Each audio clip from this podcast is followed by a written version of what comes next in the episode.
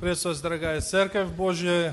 И также хотелось бы поздравить вас с этим праздником Троицы, праздником Пятидесятницы. Сегодня мы будем особенно размышлять о значении этого праздника и о том, о действии вообще Духа Святого в нашей жизни. И все это служение, оно посвящено именно этой теме. И поэтому откроем Деяния апостолов, вторую главу, и мы прочитаем с 1 по 13 стихи включительно, и еще 21 стих этой же главы, вторая глава Деяния апостолов. При наступлении Дня Пятидесятницы все они были единодушно вместе, и внезапно сделался шум с неба, как бы от несущегося сильного ветра, и наполнил весь дом, где они находились, и явились им разделяющие языки, как бы огненные, и почили по одному на каждом из них. И исполнились все Духа Святого и начали говорить на иных языках, как Дух давал им провещевать.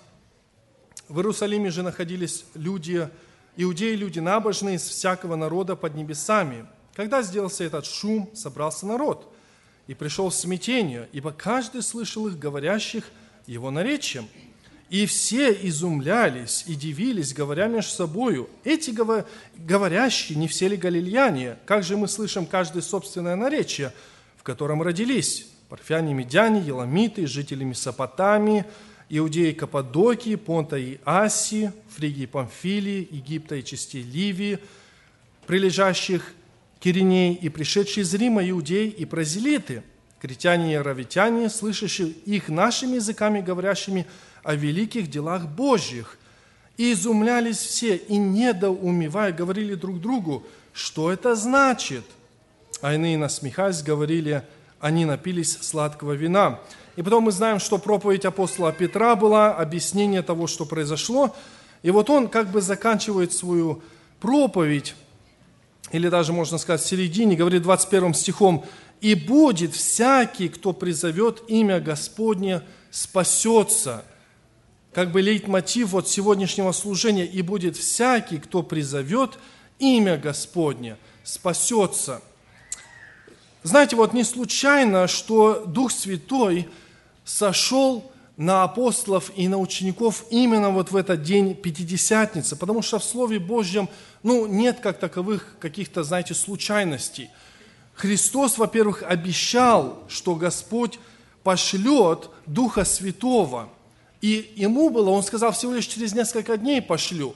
И ученики не знали, когда это будет. Но вот наступил этот праздник Пятидесятницы, его еще в Ветхом Завете знали или праздновали как праздник Седмиц или праздник первых плодов. В это время интересно, что приносили ну, самые зрелые снопы, как бы первые снопы пшеницы. И мы можем об этом немного в Ветхом Завете прочитать, если мы откроем Левит, книга Левит, 23 глава, 15-16 стихи, то мы как бы отголоски этого праздника там найдем, потому что в Ветхом Завете многие эти праздники, они были прообразом того, что Господь соделает в церкви своей, таким как праздник труп. И вот этот праздник, о котором мы читаем, 15-16 стихи, «Очитайте себе от первого дня после праздника, как написано, от того дня, в который вы приносите сноп потрясания семь полных недель, до первого дня после седьмой недели отчитайте 50 дней, и тогда принесите новое хлебное приношение Господу. Вот обратите внимание на вот это новое хлебное приношение Господу. Почему это праздник был? И, кстати, это был один из тех трех праздников – в который все иудеи должны были собираться в Иерусалим. Почему мы видим здесь такое массовое количество иудеев? Собралось, и после этого шума все как бы приникли к апостолам посмотреть. Так вот, уникально, что этот первый, этот праздник вот первых снопов или первого приношения Господу, он являлся как бы прообразом того, что когда Дух Святой сходит, это вот первый залог нашего спасения – Помните, Павел это больше открывал в послании Ефесянам, например, что Господь дал нам вот это down payment, вот этот первый залог нашего спасения, что Дух Святой, когда входит и вселяется в человека, в жизнь человека, он его изменяет и этим показывает всем окружающим, что этот человек уже спасенный. что он принадлежит Господу.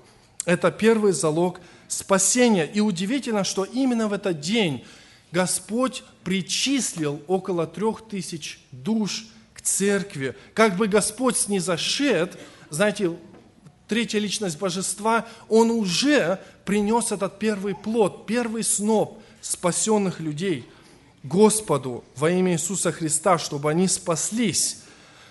Этот день также уникален особенно, и многие вот эти праздники, вы знаете, они уже в IV веке, в том числе как и Пасха, и Рождество, уже в IV веке новой эры церковь стала серьезно задумываться о том, какие же праздники являются самыми важными. И вот такие же праздники, как праздник Троицы, это был важный, особенно праздник в церкви, потому что этот праздник, он отождествлял или ознаменовал воспоминания первого дня церкви, как бы рождения церкви. То есть в этот день именно зародилась официально, можно сказать, сама церковь, которую Христос основал. Вы знаете, есть такое понимание неверное, что э, ветхозаветним также вот Ветхий Завет, Израиль, это также являлось церковью Ветхого Завета. Это неверное и неправильное понимание. В Ветхом Завете Израиль был народом Божьим, он не являлся церковью. Иначе Христос не сказал бы, что на этом камне я воссоздам церковь, и врата ада не одолеют ее. То есть, если церковь уже существовала в Ветхом Завете, зачем ему создавать новую церковь? Вот. Ну, там исходят чисто из некоторых семантических таких пониманий, что церковь – это assembly, то есть это экклесия, то есть это синагога. Ну, раз это синагога, значит, это и церковь. Ну, это, знаете, это просто, можно сказать, как э, семантические дебри, и не стоит нам в это вдаваться. Надо просто понимать очень правильно, что Христос создал церковь свою в день Пятидесятницы, именно тогда она и родилась. Очень важно понять также, что вот эм, не только рождение церкви, но обратите внимание на сверхъестественное сошествие Духа Святого. Почему именно Духа Святого? Смотрите, вот при наступлении Дня Пятидесятницы они были единодушно вместе, и написано, внезапно сделался шум с неба, как от несущегося сильного ветра. Вы помните, как в, в пророчестве Иезекииля написано, вот приди дух от четырех ветров – Приди Дух. Поэтому сильный ветер, это был прообразом также Духа Божьего. Когда сильный ветер поднялся, вот он пришел, и он, помните, все эти, а, как написано, кости, которые были высушены, и вот пришел ветер, и он как бы воскресил эти кости. Это видение Иезекииля. То есть сильный ветер, это также являлось прообразом именно сверхъестественного сошествия Духа Божьего. И это был период особенного становления церкви. И поэтому не нужно искать какого-то, ну, знаете, нового Дня Пятидесятницы или пытаться сдублировать вот то, что происходило, как мы знаем, некоторые учения говорят, что, ну, если вот э, нету такого чего-то сверхъестественного знаменования, ну, значит, у тебя нет Духа Святого. Вот должен почить на тебе Дух Святой, знаете, или язык какой-то, или ветер ты должен почувствовать. Ничего такого сенсационного нам не надо ожидать. И апостол Павел в послании Ефесянам, кстати, очень правильно говорит, когда он говорит «исполняйтесь Духом Святым», как апостол Павел говорит, если что-либо о каких-то особых переживаниях, вот смотрите, например, апостол Павел говорит а, в посланиях к Ефесянам, 4, 5 глава, 18-19 стихи, он говорит, «И не упивайтесь вином, от которого бывает распутство, но исполняйтесь Духом, Исполняйтесь Духом, назидая псалмами, псалмами, словословиями, песнопениями духовными, воспевая в сердцах. Есть ли что-либо сверхъестественного в этих словах? Ну, ничего нету. И он не говорит нам, чтобы мы ожидали какого-то особого, знаете, э, ветра или каких-то особых чувств или сенсаций в это время. Нет, просто исполняйтесь Духом, воспевая в сердцах ваших Господу. Ну, итак, о чем же все-таки свидетельствует вот этот важный, наиважнейший праздник Троицы. Конечно же, это место, вот вторая глава, нам, во-первых, напоминает о верности нашего Господа Иисуса Христа, о Его верности. Потому что когда Христос пришел на эту землю, и Он сказал, я пошлю Духа Своего, то Дух пришед, Он прославит кого? Себя или Христа? Христа. Он не прославит себя самого, Он прославит, придя и сойдя, прославит Сына Божьего – в Евангелии от Иоанна 14 главой написано 16 по 18 стихи. Христос говорит такое обетование. о верности снова же. И я умолю Отца и даст вам другого утешителя, да пребудет с вами вовек Духа истины, которого мир не может принять, потому что не видит его и не знает его, а вы знаете его, ибо он с вами пребывает и вас будет. Не оставлю вас сиротами, приду к вам. Обратите внимание на верность Христа, что Он не просто сказал, но когда они чувствовали себя в подавленном состоянии, знаете, от того, что Христос уходит, что Его уже не будет с ними, Он говорит, да не беспокойтесь вы, потому что лучше для вас, чтобы я ушел. Потому что если я не уйду, я не прославлюсь, и Дух, Святой Утешитель, Он не придет. И я не смогу тогда умолить Отца, и Он тогда не пошлет вам Духа. Но как хорошо, что Христос исполнил это обетование. Вы знаете, вот особенно сильные слова Христос сказал в 18 стихе, «Не оставлю вас сиротами, приду к вам». Задумайтесь над словами сироты. Вот кто такие сироты? Вы знаете, это люди абсолютно обездоленные. Это дети, не имеющие родителей, не имеющие счастья, не имеющие будущности. Они, они одиноки в этой жизни, они обездолены. У них нет никакой надежды на то, что их кто-то любит – что их кто-то поймет, что о них кто-то заботится. И Христос говорит, если я не дам вам утешителя, то вы останетесь сиротами. Но Он говорит, я не оставлю вас сиротами, я приду к вам. Вы знаете, вот мы родители здесь, да, и многие из нас, вы знаете, мы часто бывает, ну, по необходимости, может быть, по, по карьере, по профессии, или, может быть, просто, когда мы уезжаем куда-то в отпуск, то мы, естественно, хотим детей наших оставить не просто, ну, как на тетю Мотью или на человека, которого мы не знаем совершенно, или не слышали, первый раз с ним знакомились, может быть, вчера или третьего дня, но мы оставляем на кого? На самых близких нам людей. Мы оставляем наших детей на, может быть, нашего, нашего брата, сестру, ча чаще всего бабушку или дедушку, вот, ну, на тех, которым мы доверяем всем сердцем. Что мы знаем, эти люди нас не подведут, что они о наших детях позаботятся – и вот Христос, пойдя и взойдя на небо, Он посылает третью личность Божества, утешителя. Для чего?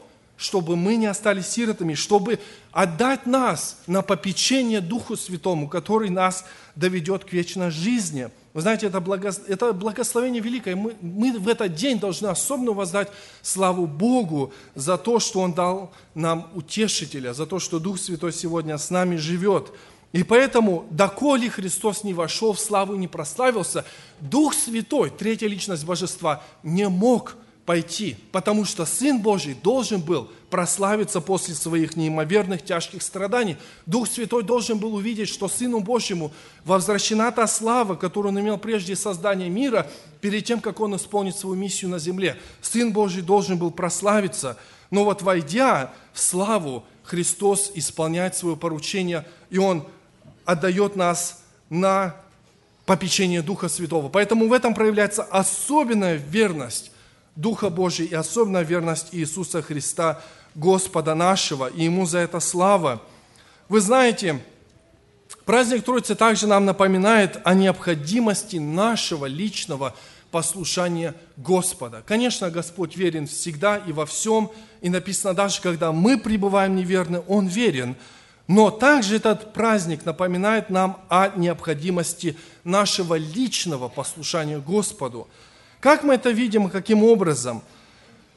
В Деянии 1 главе 4 стихом мы видим, «И собрав их, он повелел им». Это было повеление, поручение. «Не отлучайтесь из Иерусалима, но ждите обещанного от Отца, о чем вы слышали от Меня». Он повелел им не отлучаться от Иерусалима. И что мы видим? Они не знали, во-первых, когда Дух Святой не зайдет. Он сказал им, через несколько дней после этого я умолю Отца. Но несколько дней могло быть э, неделя, несколько дней могло быть два дня, но в этом случае мы видим, что 10 дней прошло перед тем, как Дух Святой снизошел на праздник Пятидесятницы, потому что Христос в течение 40 дней являлся со многими верными доказательствами. Об этом третий стих повествует в течение 40 дней. И вот все эти 10 дней они находились в Иерусалиме и ожидали обещанного от Отца. Вы знаете, они проявили послушание Господу. И Христос в 14 главе 15 стихом Евангелия от Иоанна говорит следующие слова. если любите меня, соблюдите мои заповеди. Ведь соблюдение заповедей Господних – это акт постоянного действия. Это не то, что я одну неделю послушен Господу, вторую неделю живу как хочу, делаю, что хочу. Вы знаете, это постоянное действие. И поэтому апостолы это понимали, и они проявили Господу послушание в том, что находились в Иерусалиме, даже в самом малом, но в этом проявили послушание Господу. И вот наше послушание также, как христиан, должно быть постоянным. Вы знаете, Христос нас не искупил вот из греховной жизни, от греха, для того, чтобы мы стали боцманами какими-то своей собственной судьбы. Что Христос, ну, э, слава тебе за искупление, но теперь помоги мне жить так, как я понимаю. Вы знаете, вот во всяких обстоятельствах, каждый день нашей жизни мы должны проверять себя, не только на день вечери, но каждый день, а проявляюсь ли я, проявляю ли я послушание Христу. Потому что для Христа наша любовь к Нему выражается именно в нашем послушании Его заповедям. В этом проявляется Его любовь. И этот праздник сегодня, он напоминает нам о нашем повиновении Господу. И вы знаете, может быть, кто-то скажет, ну, я, знаете, я очень послушен, даже не сомневайтесь в этом, вот, я послушан от всего сердца, от всей души, и зачастую мы, бывает, ну, любим себя немножко переоценивать. Но вот апостол Иоанн во втором своем послании, заметьте, что говорит. Второе послание, 1 глава, 9 стих. Очень просто. «Всякий, приступающий учение Христово и не пребывающий в нем, не имеет Бога. Пребывающий в учении Христовом имеет и Отца, и Сына». То есть, если я хочу проверить свою жизнь и свое сердце, повинуюсь ли я Господу или нет, я очень просто должен проверить, приступаю ли я какие-либо заповеди Господа, приступаю ли я учение Христова. Может быть, во мне проявляется ежедневно раздражение или гнев. Может быть, во мне зависть проявляется постоянно или гордость. Вы знаете, Христос уже говорит, что через апостола Яна всякий приступающий учение Христова это говорит о том, что если я хочу быть послушен Христу, я должен знать досконально хорошо учение Христова. Я должен пребывать постоянно в этом учении. Знаете, мы, братья, зачастую очень любим, ну, когда что-то придет, вот, например, там, знаете, weed whacker, у меня недавно поломался, и вот э, приходит, э, знаете, новая коробка жена купила, и пришлось смотреть. И вы знаете, вот как-то по интуитивно берешь эти инструкции, смотришь, думаешь, ну их так много. Ну так неохота вот смотреть, перечитывать. Да, там уже и картинки есть, и уже вроде все так понятно, но как-то все равно как машинально откидываешь в сторону. И думаешь, дай-ка я сам методом тыка попробую, что здесь происходит. И потом удивляешься, почему она не заводится, да. Вот, ну, слава Богу, завелась все равно, рано или поздно. Но, ну вот, дело в том, что всякий приступающий учение Христова – это не просто собирать, понимаете, или заводить Уитбакер. Нужно понимать учение Христова, чтобы его полностью исполнять, чтобы проверять свое сердце, чтобы не обольститься, потому что апостол Иоанн говорит, много обольстителей пришло в этот мир. Поэтому, если мы можем инструкции откинуть от любой другой вещи или агрегата какого-то, то мы не имеем права так поступать со Словом Божьим. А лучше всего просто читать инструкции. Итак, Господь дал Духа Святого повинующимся Ему. И апостол Павел является также очень замечательным примером этого повиновения и послушания. В Деянии апостолов 26 главе, это же самое мы прослеживаем 19-20 стихом. Поэтому царь Гриппа, он говорит, «Я не воспротивился небесному видению, но сперва жителям Дамаска и Иерусалима потом всей земле иудейской язычникам проповедовал, чтобы они покаялись и обратились.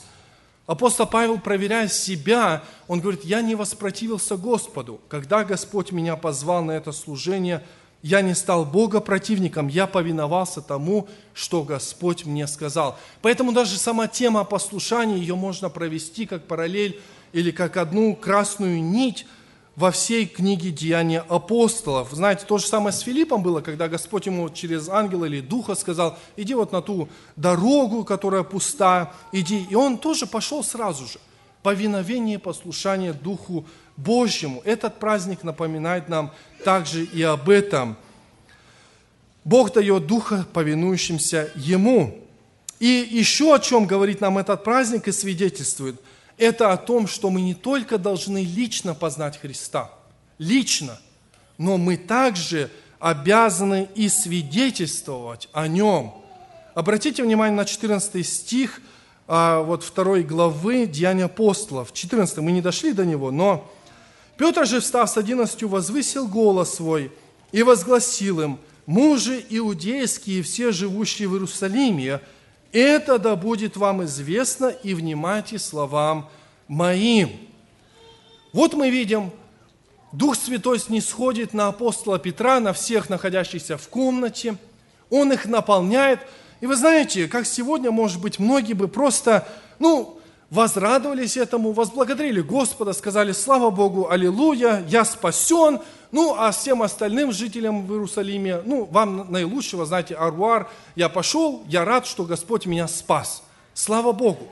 Но он видит, что когда люди пришли, собрались, апостол Петр встает и начинает и говорит свою проповедь, от которой покаялось три тысячи человек. Дух Святой наполнил и пронзил эти сердца также, сердца этих грешников. Но почему? Потому что апостол Петр захотел им засвидетельствовать о Сыне Божьем. Он знал, что там были неспасенные грешники. Он знал, что там были люди, которые не знали еще Бога, которые не принадлежали Христу и в которых Дух Святой еще не обитал. Вы знаете, когда, может быть, ослабевают у нас руки в служении, когда, может быть, нам не хочется говорить, свидетельствовать, служить Господу, либо в хоровом певческом, либо как, мы всегда должны помнить одну истину, что доколе Христос не восхитил свою церковь, здесь будут неспасенные грешники. Они будут в церкви, они будут на улице, они будут на работах наших, они будут везде нас окружать. Это не спасенные грешники, в которых еще не живет Христос. И если наши руки ослабевают в этом, мы должны это вспомнить, что Господь еще хочет их привести к себе, и что мы не одни. Как Христос сказал, еще есть другие овцы, которых я хочу привести. Поэтому мы должны помнить, да, мы живем в культуре, где все, знаете, about me, myself and I, но это неправильно, потому что Господь хочет спасти и грешников также.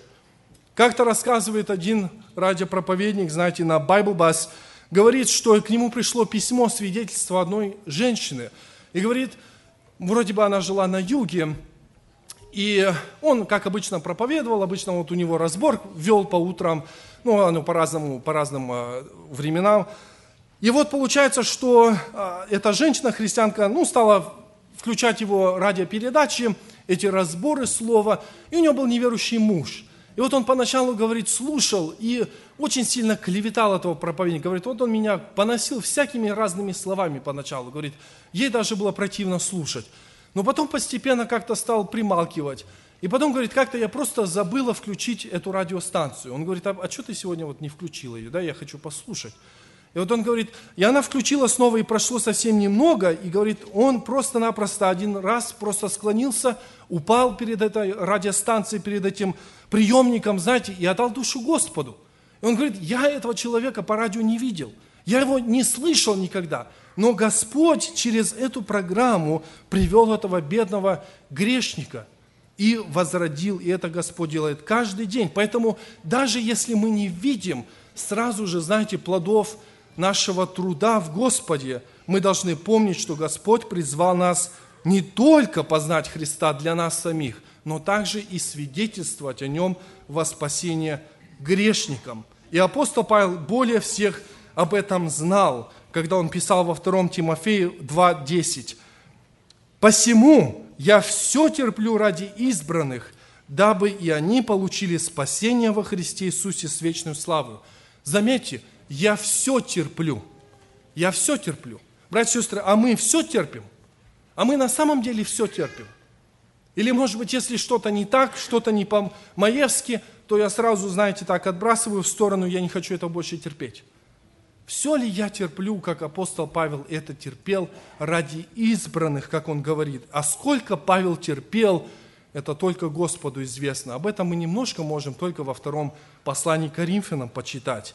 Но это всего лишь капля в море. Сколько на самом деле Павел терпел ради избранных. Итак, этот праздник – особенный день, в котором мы вспоминаем о том, что Господь сделал ради спасения церкви, ради нашего спасения и искупления, и что Он даровал нам утешителя. И об этом мы должны радоваться и благодарить Господа, и сотрудничествовать силой Духа Божьего для того, чтобы приводить еще людей ко Христу и не ослабевать, потому что мы пожнем наши добрые плоды и дела, если мы не ослабеем. Ибо нет другого имени под небом, данного человеком, которым надлежало бы нам спастись. Аминь. Помолимся, братья и сестры.